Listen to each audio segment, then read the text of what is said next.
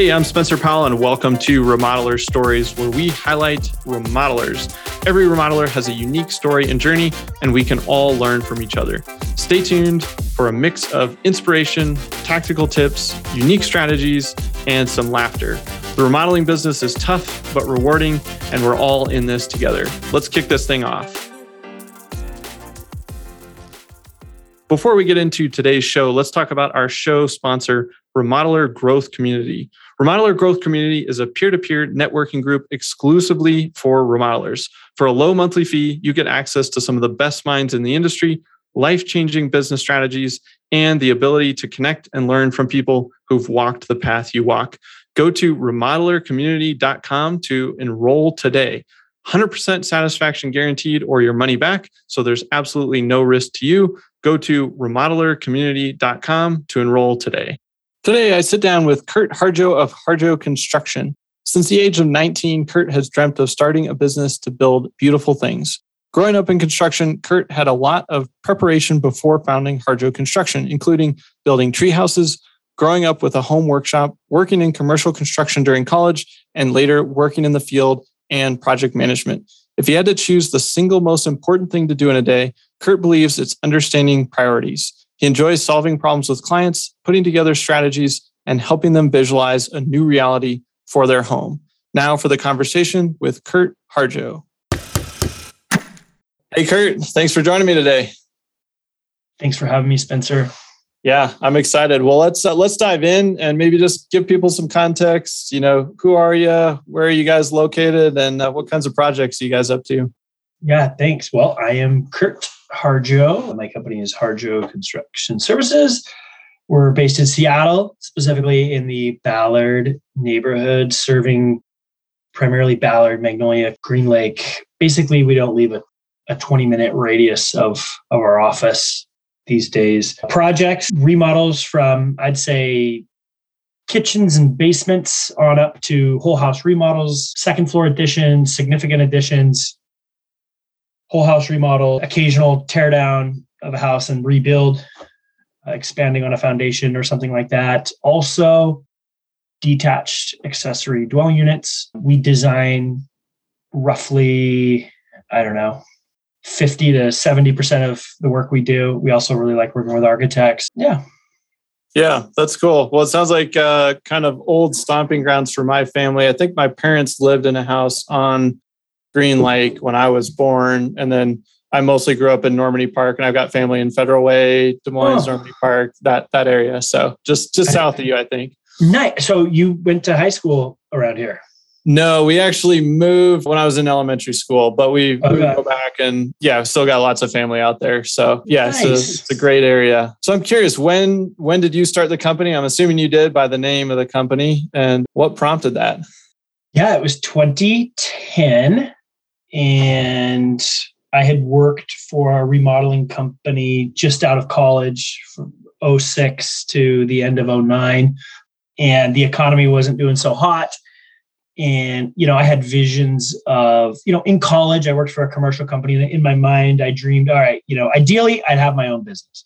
And then maybe you know second goal maybe i'm a partner in a business. Third third highest you know the bronze medal would be i don't know i'm a successful project manager in a successful business or something like that. And working for this little remodeling company after college i realized you know the the corporate big corporate construction wasn't so much for me. I i liked the small sort of personal space of working with homeowners and you know picking up a kid occasionally.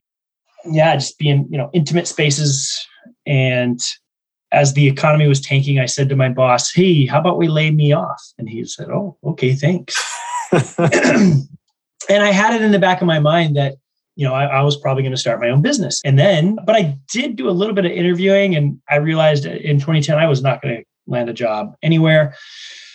And so I started a business. Nice. Yeah. Sometimes it's out of necessity, right? I mean, it sounds like you had been thinking about it, but t- timing kind of synced up with where the economy was at the time. What was the first year like? Oh, wow. Well, I like to give a shout out to the, I think the state government. I collected unemployment during that year, and they actually sent me something in the mail early on that said, You're a good candidate to start your own business. Huh, interesting. And they actually sent me to this little boot camp where they, you know, taught you about, hey, these are the insurances you need to get and business licenses and all that. Not that any of it was that complicated. You know, you just fill out forms and hand some checks out, and you're a contractor in the state. And uh, there you go.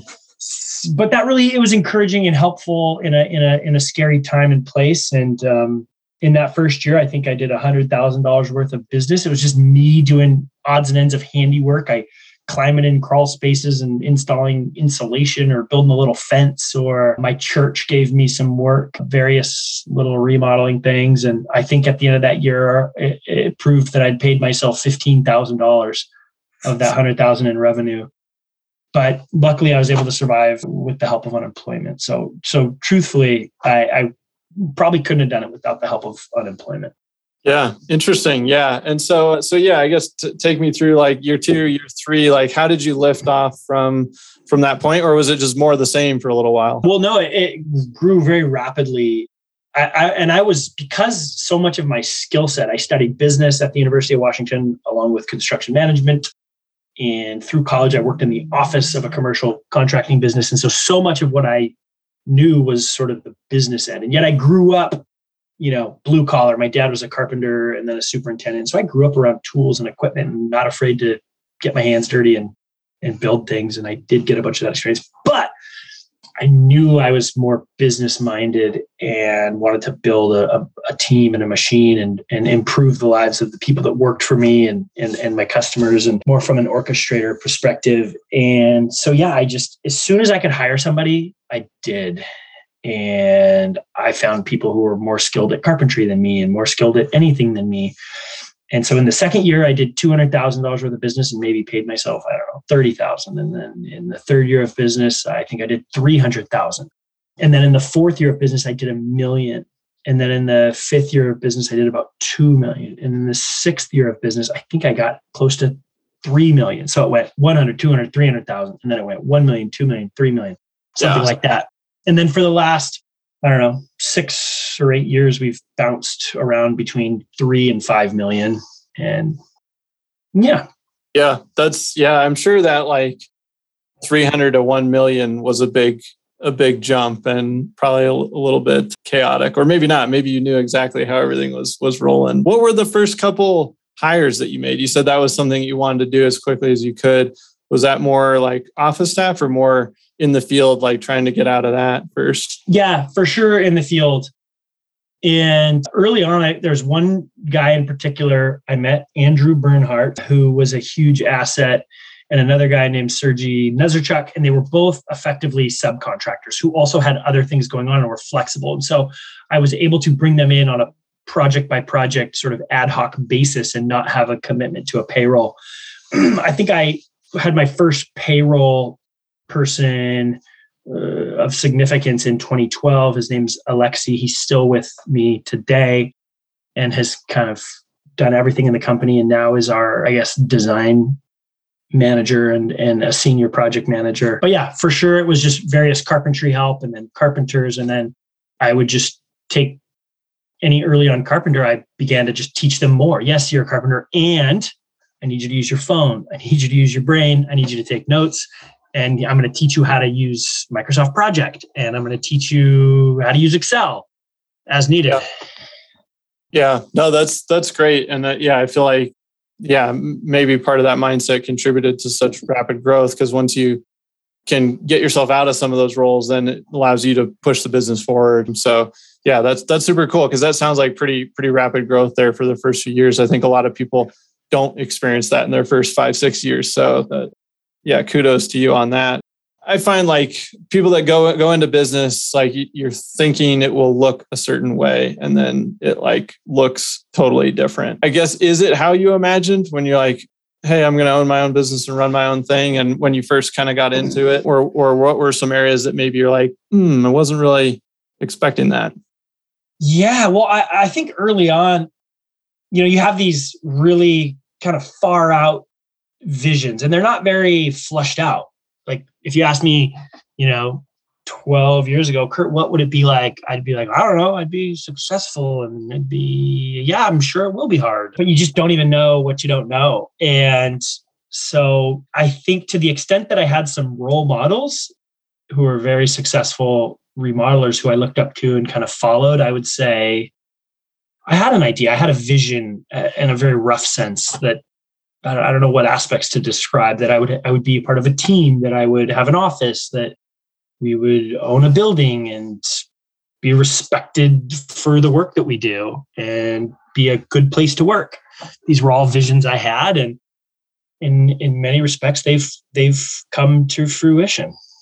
Yeah. Yeah. That's cool. Yeah. I think you do need that. Like you've got to have some type of vision, whether it's broad, like you said, a little fuzzy or, or even more nailed down than that. Otherwise you'll just kind of, I don't know, bounce around doing, doing a lot of different things. Shifting more towards like the, the services and what you provided. I know the first few years probably was like you said, some handyman, smaller type stuff, but then at some point you probably started transitioning to like the larger projects and things that you're doing today when was that shift in your journey and kind of how did that come about?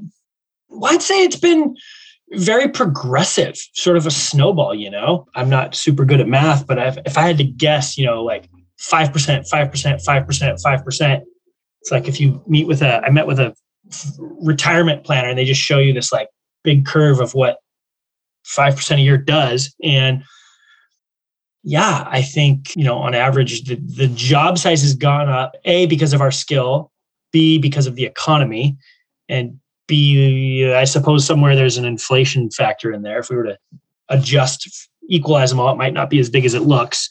A million dollar project today might have been a $800,000 project four years ago. So, so yeah, I'd say it's just been gradual and constantly kind of pushing the envelope of of your latest set of skills like yes we've done this and then you get an opportunity to look at a project or meet with an architect or meet with a client and they're like well hey harjo can you can you do a you know tear down rebuild and we're like ooh well we haven't done one before but look at these other three projects that were almost that big and then they give you they're like okay yeah we we'll give you a shot even though yeah. you may not have a, a massive resume or portfolio just build on it step by step yeah so, in that vein, do you feel like you can see where the next 5% or 5% is going? Like, are you guys shifting what you're doing now more so? Like, are you doing like one or two things that you think, like, yeah, we want to do more of that? Or do you th- feel like you've hit a spot where you've kind of found that sweet spot?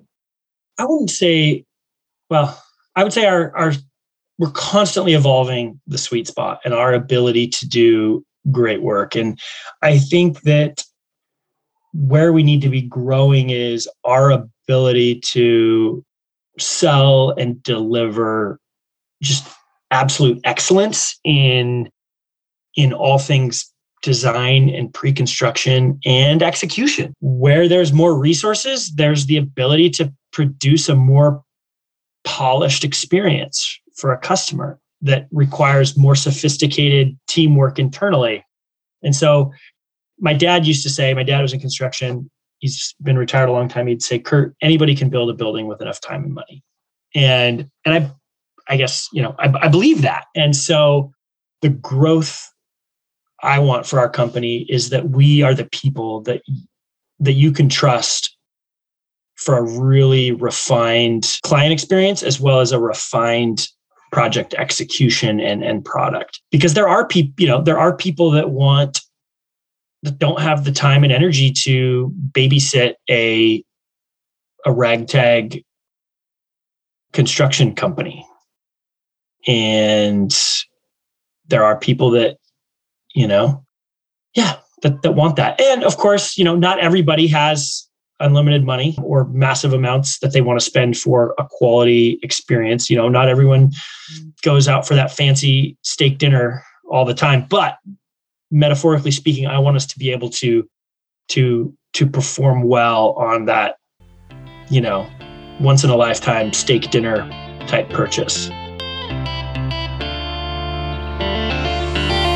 Hey guys, I know that if you listen to Builder Funnel Radio, you are hyper aware of the fact that the way people shop and buy, it's changed dramatically over the years. And for the last 10 years, really since I started doing all this, helping my uncle's remodeling division scale up from about 2 million to 10 million, we've been helping remodelers and builders and contractors all over the country really refine their marketing systems. And I recently decided to kind of bottle all of that up into my first book. And that book is called The Remodeler Marketing Blueprint. And you can pick up a copy by going to the website, remodelermarketingblueprint.com. You can also search for it on Amazon or wherever books are sold online. But I highly recommend you go over to the website because we've got some cool book bonuses that go along with that if you pick up a few extra copies for your friends and colleagues or your teammates. So it would mean a lot to me if you've been listening to this podcast for a while or even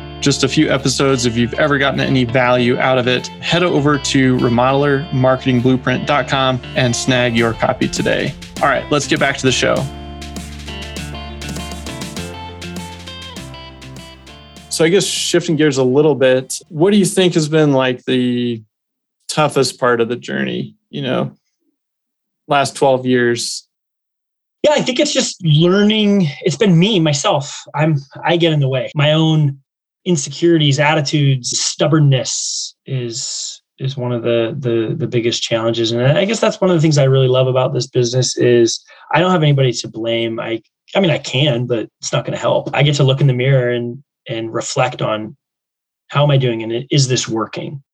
And when you have 20 people that work for you and you're doing, you know, in, in our case, we're on pace to do about close to $5 million worth of work in the next five months or so. And I have to have excellent relationships and trust and systems within within the organization and that requires me operating like someone who is worthy of the respect of a team of people the managers under me are dealing with a few million dollars worth of work and they've got a lot on their plates and they need me to be someone who who they trust and respect so yeah. Yeah. at times i've been a, you know a little immature and i've been stuck in my own world for you know 12 years on my own and and and and and, and sometimes you don't even realize sort of like the power dynamic that that the power position you hold in people's lives and they may not tell you you're being a jerk and you need to shut up because of that power dynamic. Yeah.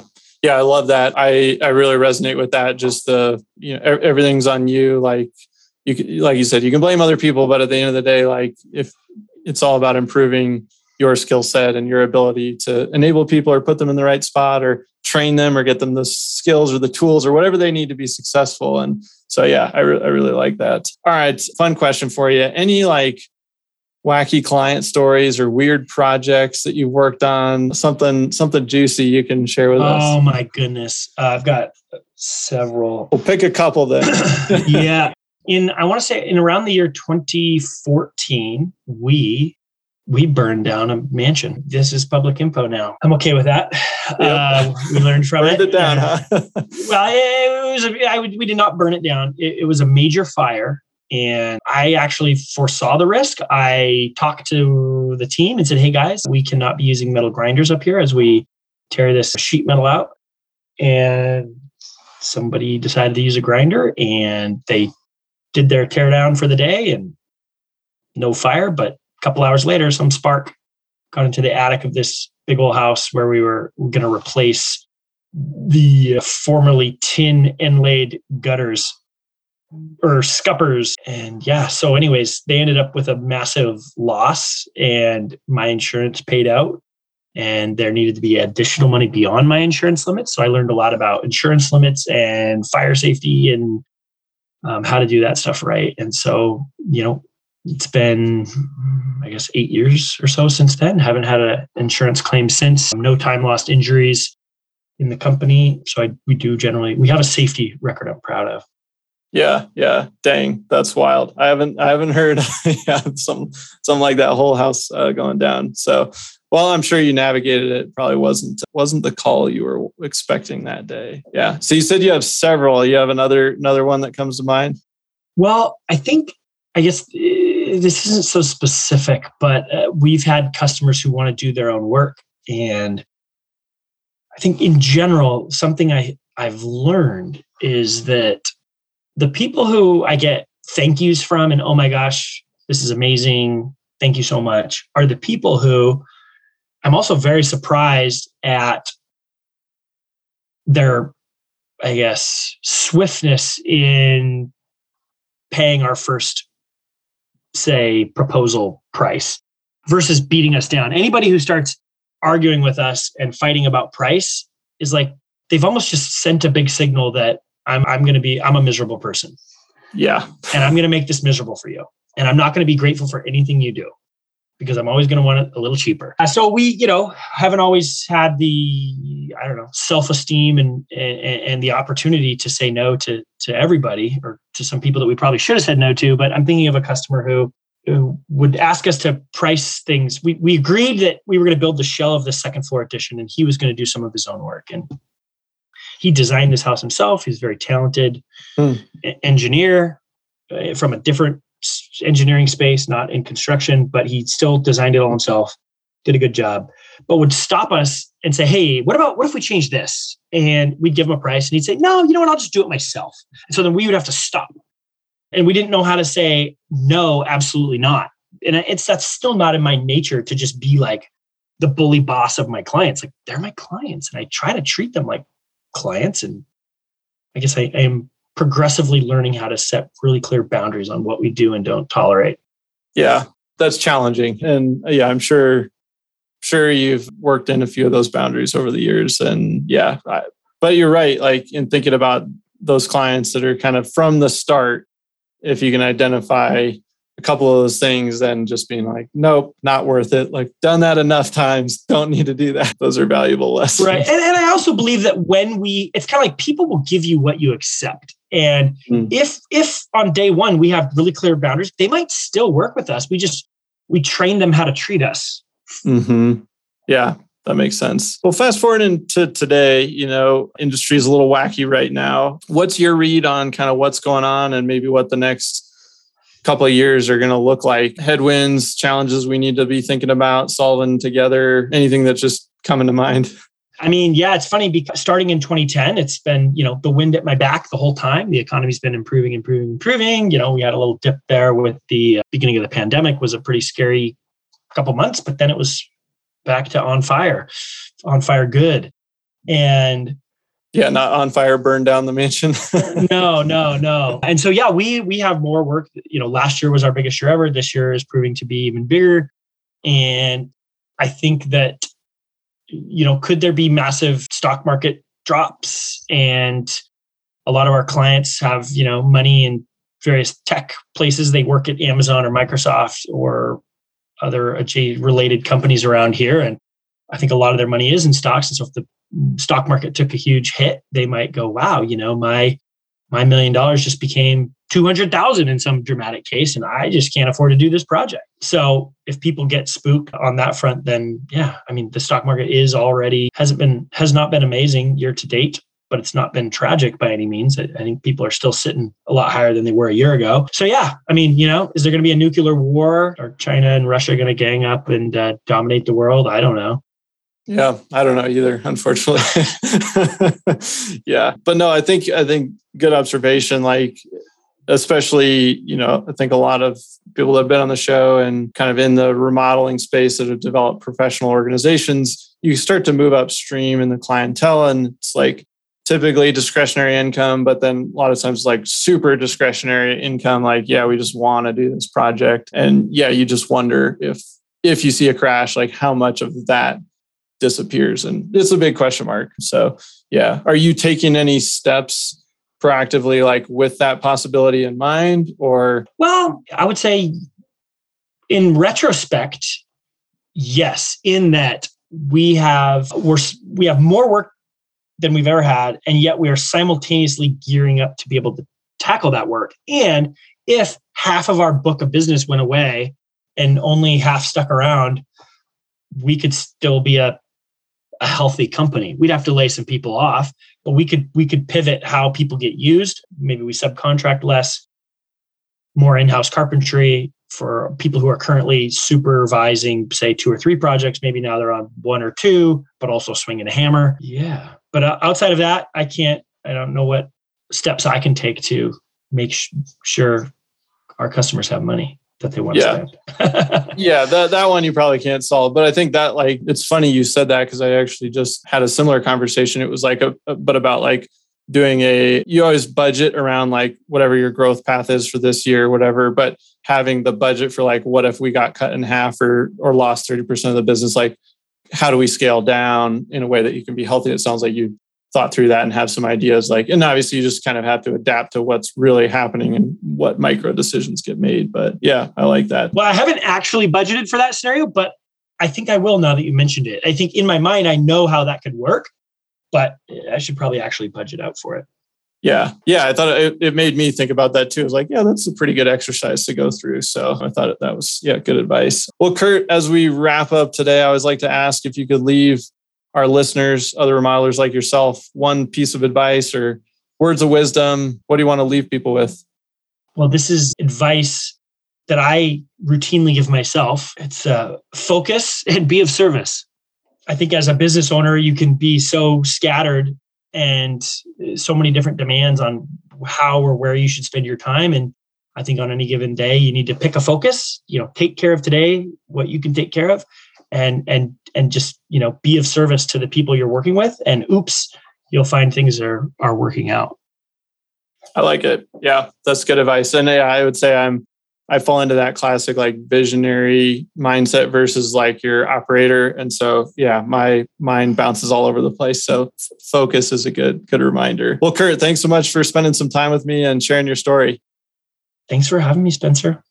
Thanks for tuning in to Remodeler Stories. Don't forget to subscribe to the show and leave us a review. Every month, we pick a winner and send out a free copy of my book, The Remodeler Marketing Blueprint. Just leave a review over on iTunes to enter to win. See you next time.